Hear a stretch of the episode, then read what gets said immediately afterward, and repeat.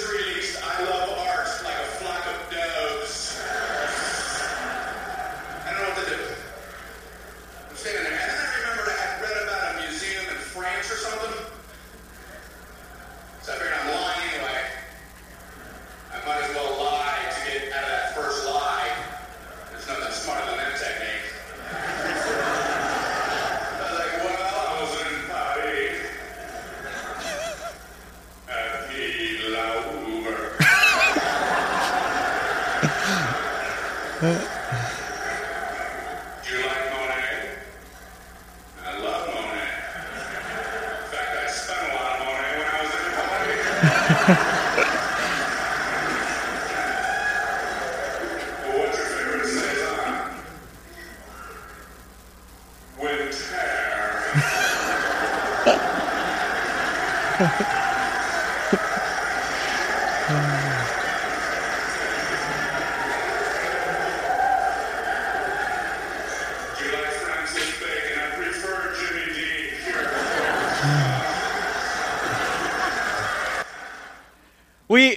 do this, right? We have times when we want to appear something different than what we really are.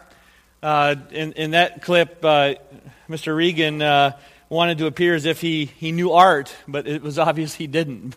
He didn't know what Monet or Cezanne or Francis Bacon had no clue what those, those meant. Um, th- this has happened to me on, on many occasions. Uh, shortly after I, I, moved up here to uh, Michigan, uh, anytime that a conversation started out with hunting, that's the way I felt because I had no, I'd never hunted before. You know, I hunted for things like girls and cars, but, but no, nothing like uh, uh, animals of any sort. Uh, my, my, really, my knowledge of hunting came from Escanaba in the Moonlight. You guys ever see that movie? So that was pretty much the, where I was coming from uh, as a hunter. And I still have a pretty much that amount of knowledge of, of hunting, although I, I do enjoy sitting in the woods doing nothing all day, forever. Um, we're going to look today at a, a, biblical character who was more concerned about his appearance than reality. And that's really where, where we're headed today uh, during our, our short time together this morning. Do we concern ourselves more with appearance than reality? If you have your Bibles with you, you can turn with me to 2 Samuel uh, chapter 11. And this is going to be a very familiar story, I believe, for, for most of you. Uh, but it's going to kind of highlight some of the things we're going to talk about this morning in, in this idea of being real. So, um, starting at verse 1 In the spring of the year, at the time when kings normally conduct wars, David sent out Joab with his officers and the entire Israelite army. They defeated the Ammonites and besieged Rabbah, but David stayed behind in Jerusalem. One evening, David got up from his bed and walked around on the roof of his palace. From the roof, he saw a woman bathing. Now, this woman was very attractive. So David sent someone to inquire about the woman. The messenger said, Isn't this Bathsheba, the daughter of Eliam, the wife of Uriah the Hittite? David sent some messengers to get, to get her. She came to him, and he had sexual relations with her. Now, at that time, she was in the process of purifying herself from her, her uncleanness. Then she returned to her home. The woman conceived and then sent word to David, saying, I'm pregnant. So David sent a message to Joab that said, Send me Uriah the Hittite. So Joab sent Uriah to David. When Uriah came to him, David asked about how Joab and the army were doing and how the campaign was going. Then David said to Uriah, Go down to your home and relax. When Uriah left the palace, the king sent a gift to him. But Uriah stayed at the door of the palace with all the servants of the Lord, of his Lord. He did not go down to his house. So they informed David, Uriah has not gone down to his house. So David said to Uriah, Haven't you just arrived from a journey? Why haven't you gone down to your house?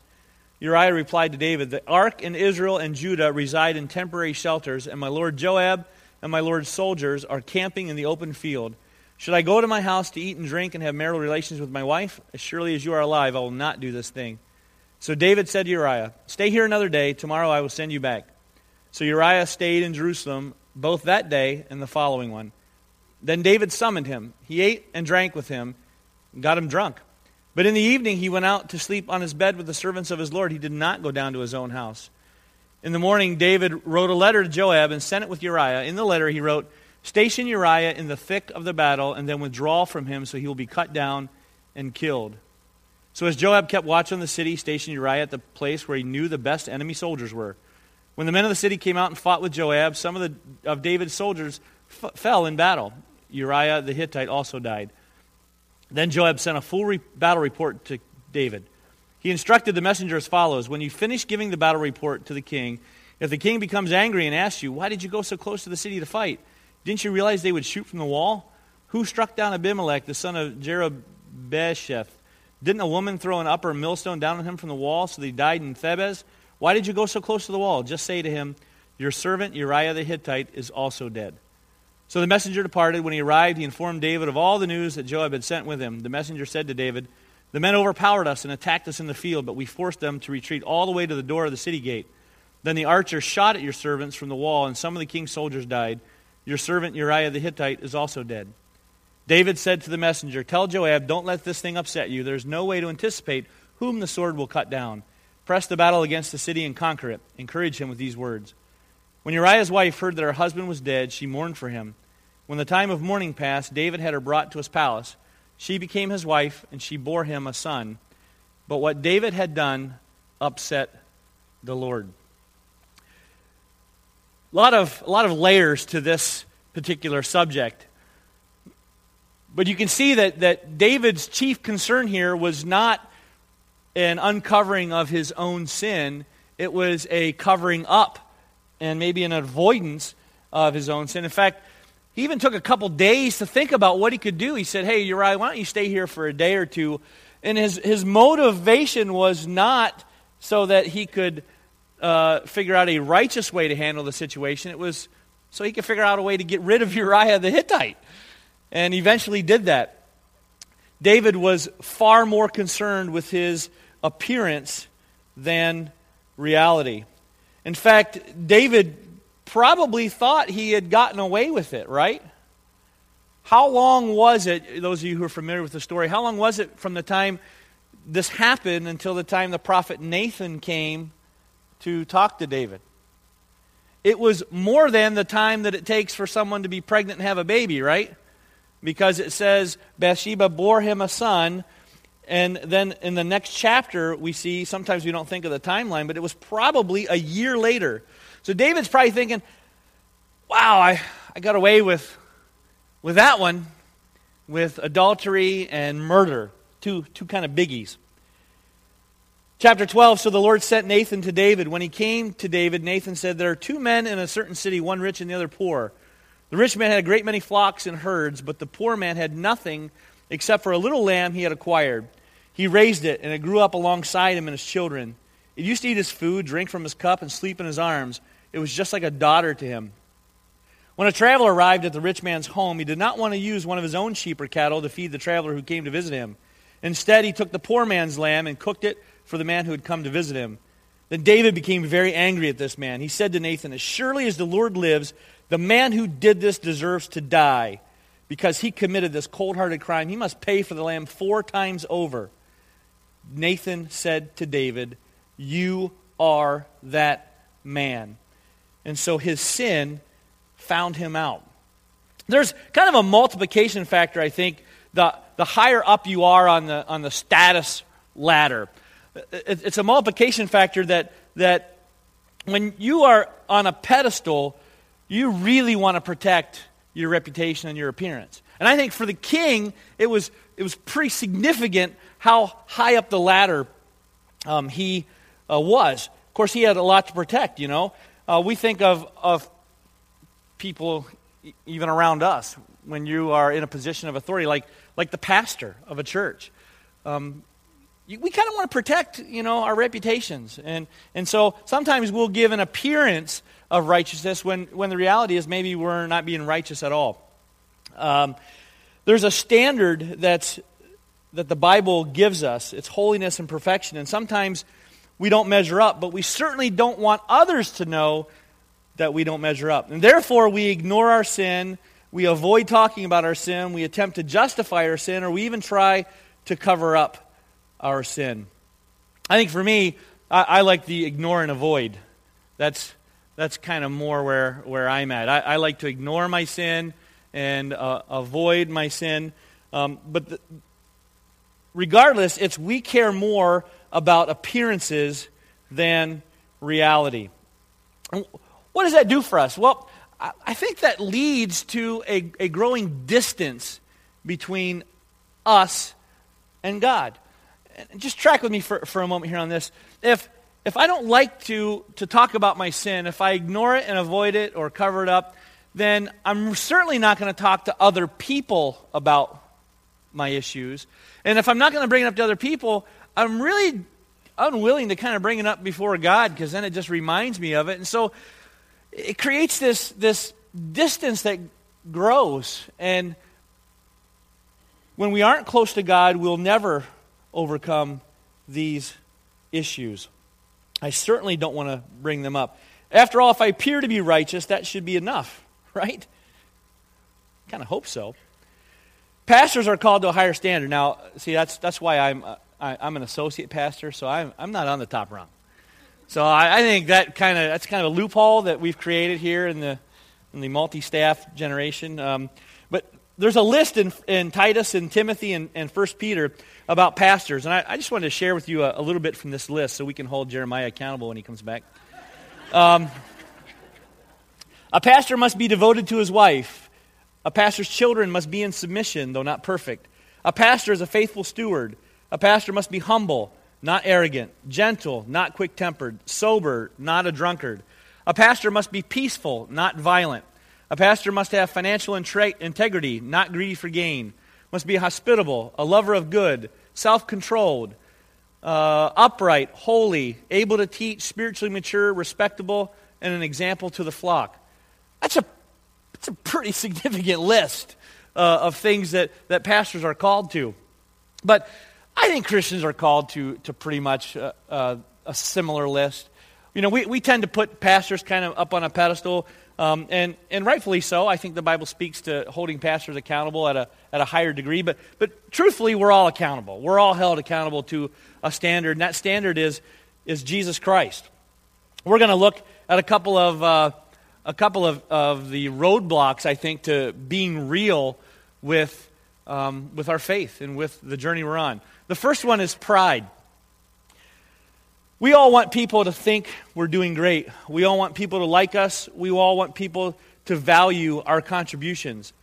Galatians 6 3 says, For if anyone thinks he is something when he is nothing, he deceives himself. C.S. Lewis says, It was through pride that the devil became the devil. Pride leads to every other vice, it's the complete anti God state of mind. He also said, Pride gets no pleasure out of having something, only out of having more of it than the next man. It is the comparison that makes you proud, the pleasure of being above the rest. Once the element of competition is gone, pride is gone. Pride is, is, is one of those things where we all know what it is, but it's really hard, I think, to, to practically see how that affects our lives. But it, it does almost every day.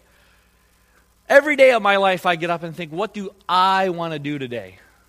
What is on my list? Those personal pronouns are very much a part of my everyday.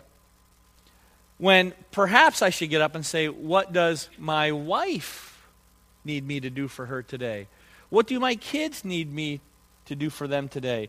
What is God asking me to do today? But too often, I, and I'm just going to lay this out, this is me. Uh, I struggle with that because I always get up and I have an agenda. And I, I come into work and I make a list of things that, that are on my mind, the things that I want to do. Whenever we sit down to, to watch a television show, whose hand is the remote in?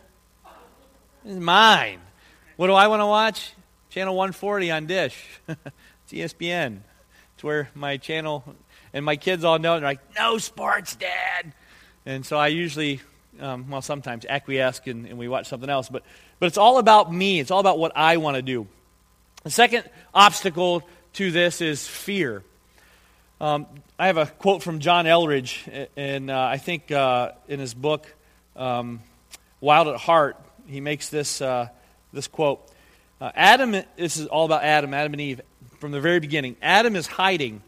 I was afraid because I was naked, so I hid. That's in Genesis. Eldredge says, you don't need a course in psychology to understand men. We are hiding, every last one of us, well aware that we too are not what we are meant to be, desperately afraid of exposure, terrified of being seen for what we are and are not. We have run off into the bushes. Most of what you encounter when you meet a man is a facade, an elaborate fig leaf, a brilliant disguise. Eldredge says the greatest fear of a man is to be exposed as a poser.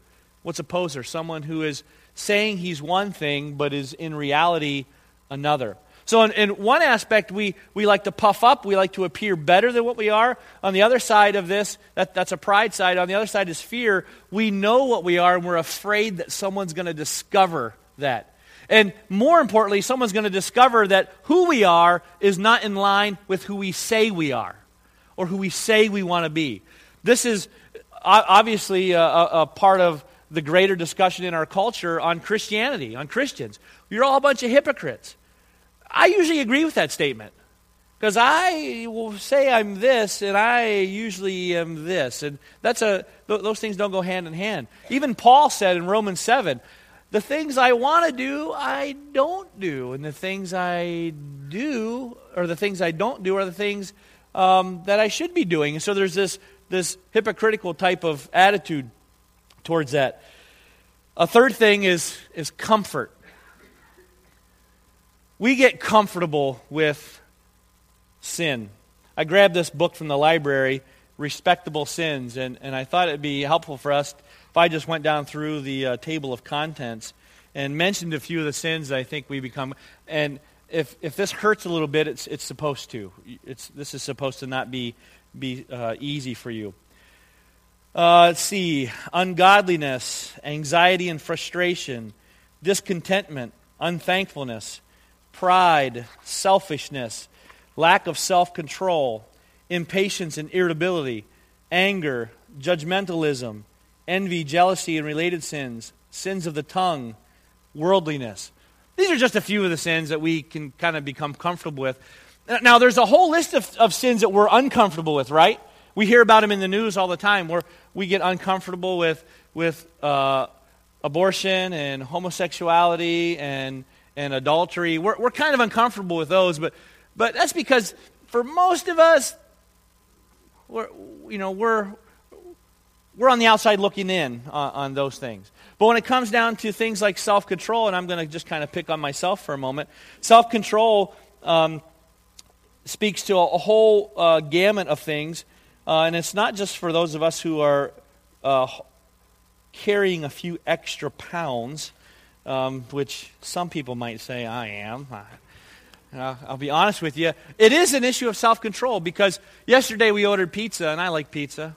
Uh, I don't know that that's a sin in and of itself, liking pizza. But when you have five pieces, it's probably going overboard. You know, I'm past the part of being hungry. Then they bring out that cinnamon pizza with the icing on it. You know, come on. You know, it, it's an issue of self control. It's, it's, not lacking, it's lacking the ability to say enough is enough. And you can be skinny and have issues with this too. This isn't just relegated to those of us carrying a few extra pounds. It's, it's, it's everywhere. Maybe you're indulging more television than you need to be watching. Perhaps you are uh, uncontrolled at work. You work too many hours and you're not devoting time, time to your family. So, you, whenever there's a temptation like that, it becomes very difficult for you to exercise self control. But for me, that, that is an issue. The other one that I, I love how the, this little book uh, talks about it is the sins of the tongue. And it looks at Ephesians 4.29 and, and basically says there's to be no corrupting talk. I'm like, well, I usually don't swear. That's pretty good, right? Well, corrupting talk means no gossip, no sarcasm, no critical speech, no harsh words. Crap. you know, as soon as it said sarcasm, I was done. I mean, that's my, that's my chosen parenting tool. You know, sarcasm. My kids aren't in this service. I may not use that example next service, but that's because yeah, they'll call me on it every time I, I use sarcasm. No gossip, no sarcasm, no critical speech, no harsh words. I get comfortable with those things. And, and I don't think there's anything wrong with them. No worries. You know, everybody knows I'm joking, right? No. Absolutely not. We can't get comfortable, I think, in our own sin. In fact, if we're serious about the Holy Spirit coming into our lives, we got to get serious about, about killing our sin. Not dancing with it or playing hide and seek with it or taking it to dinner. Matt Chandler says we must kill it. It says in Romans 6, What shall we say then? Are we to remain in sin so that grace may increase? Absolutely not. How can we who died to sin still live in it? That's a good question. How can we who have died to sin still live in it? The last roadblock, I, I think, is ignorance. And my wife said, uh, she, she looked at it and said, um, So you're, you're arrogant, afraid, lazy, and stupid. Uh, that's about right. That's like a pretty, pretty good list. Ignorance. Uh, I was going to call this one stupidity, but I, I, really thought it might offend some people. Um, sometimes I think we just need to examine ourselves a little better. We need to know ourselves a little better, and, and this lack of understanding is no excuse. This can be a roadblock. I know, if I know I have an issue with a dough and tomato sauce and cheese on the top, then why am I ordering two of those things when I know one of them would feed the number of people that we had to feed yesterday? Because I knew I wanted more pieces than I was going to be given. I mean, that's the reason why, right? And I know myself, and, and I, sh- I should understand myself a little better. We did a, a, series a little while ago called The Me I Want to Be. And uh, part of that series, you could take the survey that, that kind of told you a little bit more about yourself. You answered a bunch of questions, and it, and it talked to you a little bit uh, about your personality and stuff. And I, I have this book called Your Personality in the Spiritual Life. I think it's out of print. But I bring it up often when, when people ask me about some of this stuff. And you take a little personality test. And the cool thing is, it matches you up with someone, uh, a biblical uh, character. And it talks about your, your personality and who that person is, and then your strengths that go along with your personality and your weaknesses that go along with that personality. So when you start to know yourself a little better, um, I think you can overcome this idea of, of wanting to appear righteous rather than just be righteous. Well, how do you get, get past those things? It's not an easy solution, but the cool thing about um, uh, that story in 2 Samuel of David and his issues is it, it comes full circle, and we're going to get to Psalm 51 here in a moment. But in Luke 9:23 it says, "If any of you wants to be my follower, you must turn from your selfish ways, take up your cross daily and follow me. I want to just walk through that a little bit. The, the first aspect of that is a desire. If any of you wants to be my follower, you have to have a desire for that. If you look at Psalm 51, this is a, a great psalm. Uh, it's one of my favorite psalms in, in all of Scripture. It's David's response after Nathan confronts him with, with this sin. And you know, David, his response is pretty serious he put on sackcloth. If you don't know what sackcloth is, it's kind of like a burlap sack type material. It's uncomfortable. We don't make our clothes out of that stuff because it's uncomfortable, itchy. He puts that on, lays out in the street. Everybody can see him. And he's, he's praying for the life of his child because he knew that Nathan told him the child was going to die. And uh, he was totally serious about things, uh, asking God for forgiveness. And this is his response then in Psalm 51 Have mercy on me, O God, because of your loyal love. Because of your great compassion, wipe away my rebellious acts. Wash away my wrongdoing. Cleanse me of my sin. For I am aware of my rebellious acts. I am forever conscious of my sin. Against you, you above all, I have sinned. I have done what is evil in your sight. So you are just when you confront me. You are right when you condemn me. Look, I was guilty of sin from birth, a sinner the moment my mother conceived me. Look, you desire integrity in the inner man. You want me to possess wisdom. Sprinkle me with water, and I will be pure. Wash me, and I will be whiter than snow. Grant me the ultimate joy of being forgiven. May the bones you crushed rejoice. Hide your face from my sins. Wipe away all my guilt. Create for me a pure heart, O God. Renew a resolute spirit within me.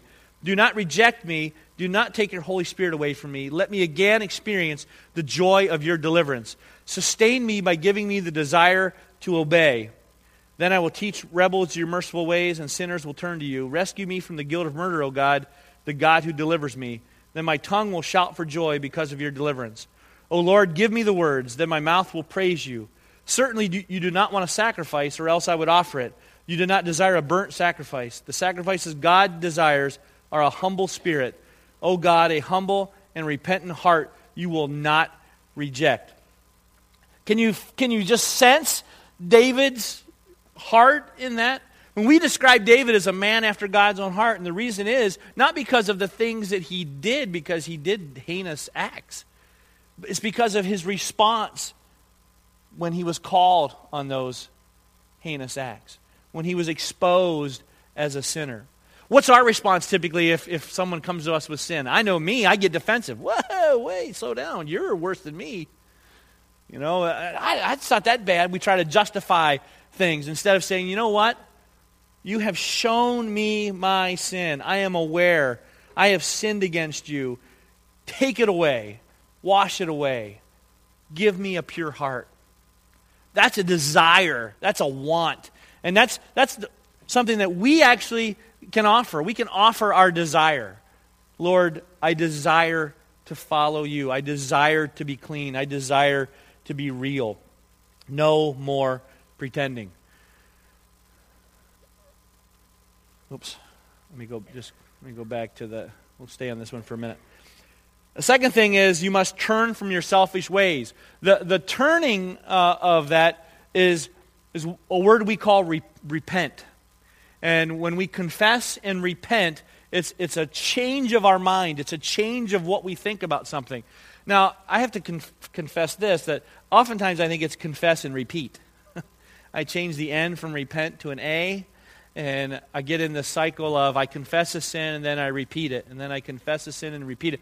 And I really think it's because I, I haven't allowed the Holy Spirit to change my mind, my thinking, uh, uh, my heart about that particular sin. I like it too much. I'm too comfortable with it. People, we need to confess and repent. Third part of that is, is take up your cross daily. And to me, that, that just symbolizes an understanding of the weight of sin. When Jesus was carrying his cross to Calvary, it got to a point where, where he was physically unable to do it, so another guy had to help him carry that cross. But this idea of total submission and total understanding to the weight of that sin and accepting that the journey will not be easy. And then the last one, simply follow me. The best way to follow is through obedience and we need to be obedience, uh, obedient in the following of Christ. I wanted to, to sum this up with, with this last statement. I kind of already clicked on it, but the only way to do this is to do it together. Uh, at National Conference, uh, last couple days, uh, I was down in Grand Rapids at the Res Life Church. Wow, what a, what a cool church. Uh, it was a great conference, and one of the, the seminars I went to talked about the one another's in Scripture. There are 55 instances in the New Testament where it talks about one another. 21 of them are unique and distinct. we are meant to do life together. When someone asks about, well, can I just stay home and watch a preacher on TV and that's good enough? Uh, my answer is no, because you, you're not together. You're not experiencing life together. Now, that's how life is supposed to be experienced, but, but I can tell you that this whole idea of, of us wanting to appear more righteous than we are, and this the pride and the, the fear and the comfort and the ignorance and all that stuff, that usually prevents us from wanting to be with other people and talk about those things. How many marriages have, have we seen crumble because the couple was unwilling to even, even invite another couple into their life to see what's going on and maybe help them? We just see the end result. Well, they just kind of grew apart and, and now they're, you know, divorced or they had an affair or whatever. They weren't doing life together because I'm convinced if you're doing life together, someone's going to help you out in that process.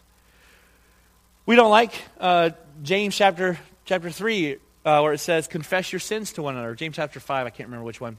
Confess your sins to one another. We don't we don't like to do that because that means you now know something about me that's not pretty. I don't want you to know stuff about me that's not pretty. I want you to think that I'm great, that I'm awesome.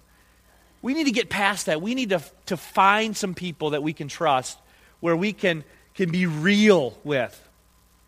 So that we can not just rely on the appearance of our righteousness, but we can actually be working on that very righteousness that we're talking about. So I, I want to just take a, a, a, moment here at the end. We're, we're pretty much down to, to the last few minutes here of our service. And I just want to want to lead us in a time of prayer, of confession and repentance, and, and, a, and a desire to, to do that, to seek out some people, uh, because I think that's, that's incredibly uh, important in each of our lives. And we want to do this, this life together as a church. And so, um, would, you, would you stand with me and, and we'll pray? And, and if this is something where you have some things you want to you want to really confess, um, we don't really have a, an altar per se, uh, but there's there's space up here if if you just want to even kind of publicly say I'm dealing with some stuff and I want to I want to lay that down. Well, I invite you to do that. We we won't make a big deal of it. We won't.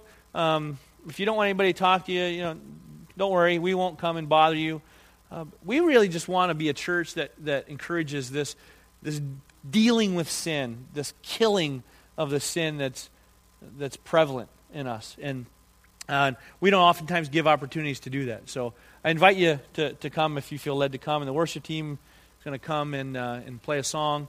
Uh, but uh, let, me, let me just kind of close us with prayer.